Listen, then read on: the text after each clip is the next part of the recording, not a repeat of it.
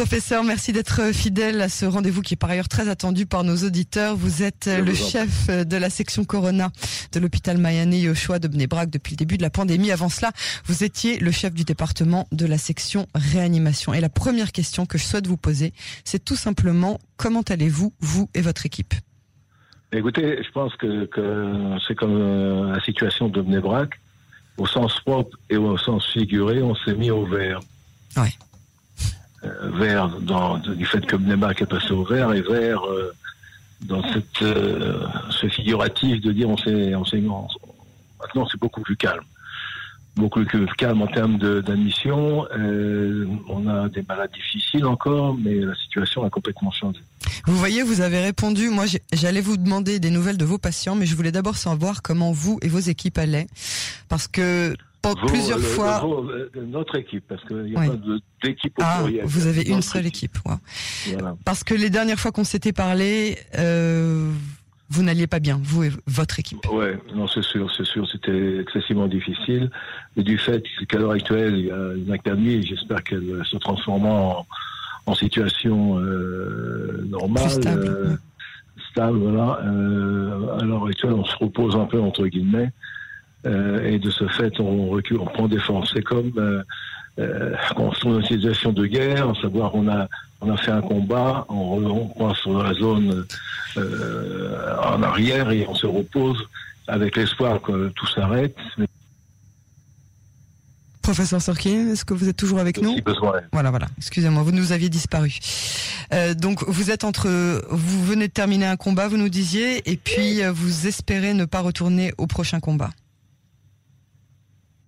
Il y a des problèmes de communication. Absolument. Qu'est-ce que vous disiez Non, je, je, répétais justement ce que vous disiez parce qu'on ne vous entendait plus, que vous étiez à la, à la fin d'un second combat et que vous espériez ne pas devoir euh, reprendre les armes pour le troisième combat. Absolument. Voilà. Et donc vos patients sont vont mieux et vous avez encore quelques malades. Euh, combien de malades graves? Des malades graves, on en a 12 à l'heure actuelle. D'accord. Euh, mais ils sont pas tous ventilés, euh, bien entendu. On a deux types de malades. On a des relativement jeunes, jusqu'à 50 ans. Toujours. Hein. Et puis, euh, on a les gens euh, à risque, les gens très âgés. Et là, la situation est plus dramatique. D'accord. C'est intéressant parce qu'en fin de compte, on voit d'une pathologie qui n'existait pas chez nous lors de la, je voulais préciser auparavant, lors de la première vague et, qui était euh, spécifique de la situation en France notamment. Et nous, à l'heure actuelle, la France voit des malades plus nombreux, mais plus jeunes et aussi plus faciles à, à gérer. Alors que nous, les malades âgés ou les malades à, haut risque sont des situations euh, excessivement difficiles. Alors, nous arrivons maintenant, après ce second confinement, à un taux de contamination le plus faible depuis le mois de juin. On parle aujourd'hui de 2% euh, de, de, de, contamination. D'un autre côté, Gamzo se plaint qu'il n'y ait pas assez de tests. Alors, est-ce que c'est un leurre ou est-ce qu'on peut dire que les Israéliens ont mieux intégré, selon vous, la manière de vivre avec la pandémie, ce dont vous nous parlez en fait depuis huit mois euh, difficile à analyser, c'est multifactoriel, mais je suis pas sûr qu'on a tous les moyens d'arriver à une conclusion.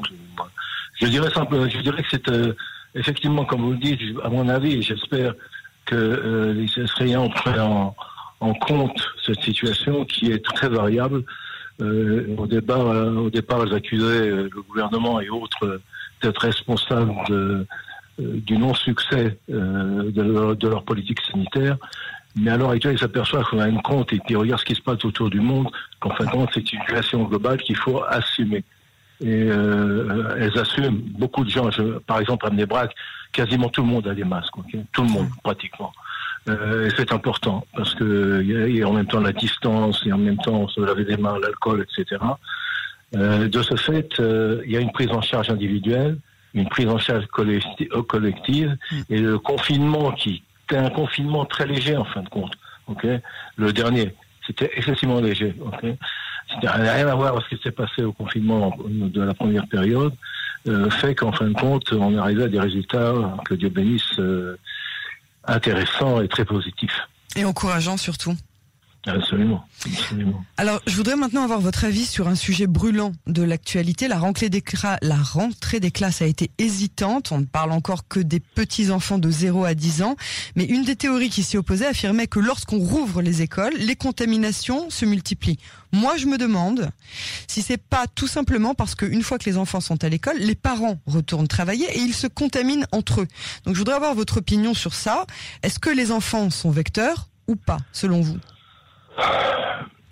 Il y a une dernière théorie. En fin de compte, il n'y a rien de sûr. Rien n'est éprouvé d'une manière scientifique. Ce sont que des hypothèses. La dernière hypothèse en cours fait qu'en fin de compte, les petits enfants euh, ne sont pas, ne transmettent pas, ou pratiquement pas. Euh, et quand elles transmettent, c'est des cas isolés. Mais le cas isolé en question, c'est une personne donc relativement âgée, âgée euh, plus que 10 ans bien entendu, et elle, elle transmet d'une manière beaucoup plus importante à d'autres personnes. Donc c'est un vecteur qui en fin de compte est inexistant pratiquement, mais il suffit d'un enfant pour infecter une autre personne adulte, et de ce fait l'adulte, lui, va affecter beaucoup plus de gens. C'est ce qui se passe à l'heure actuelle, c'est ce qu'ils considèrent à l'heure actuelle au niveau international, en disant que c'est pour ça que les enfants entre 3 et 6 ans, euh, euh, il n'y a aucun risque pratiquement, mais après, euh, les enfants peuvent contaminer les adultes et les adultes euh, contaminent beaucoup plus de personnes que, les enfants le font. C'est pour ça qu'il y a, euh, à mon avis, il faudrait que les enfants à un certain âge soit se mettent dans des dans espèces de cages en plexiglas à l'école de telle manière à s'isoler l'un l'autre, ou alors de mettre des, des masques, mais de mettre correctement les masques. Ce qui évitera, à mon avis, à la base, une contamination d'adultes, mais qui est limitée. ok? Si je prends un enfant qui va contaminer une personne adulte, l'adulte va contaminer 10 personnes. Donc c'est très limité, mais c'est signifiant à partir du moment où l'adulte est contaminé. Très bien, professeur Sorkin. Donc on, repart un petit peu sur un ton optimiste? Mais bien entendu, on a toujours été optimiste. On est, on est simplement fatigué. Et ça se comprend? Comment, euh, comment, comment pourrait-on ne pas comprendre après huit mois de, de, ce combat acharné que vous ne soyez pas épuisé à l'époque où vous l'avez été? On espère en tout cas que vous avez un peu plus euh, de, de, de, moments pour souffler, en tout cas en ce moment, et comme vous le dites, que vous ne repartirez pas bientôt à un autre combat. Absolument. Absolument. Professeur Sorkin, merci infiniment pour votre témoignage. À dans deux semaines, on espère dans, dans de meilleures conditions encore. Merci beaucoup. Au, revoir.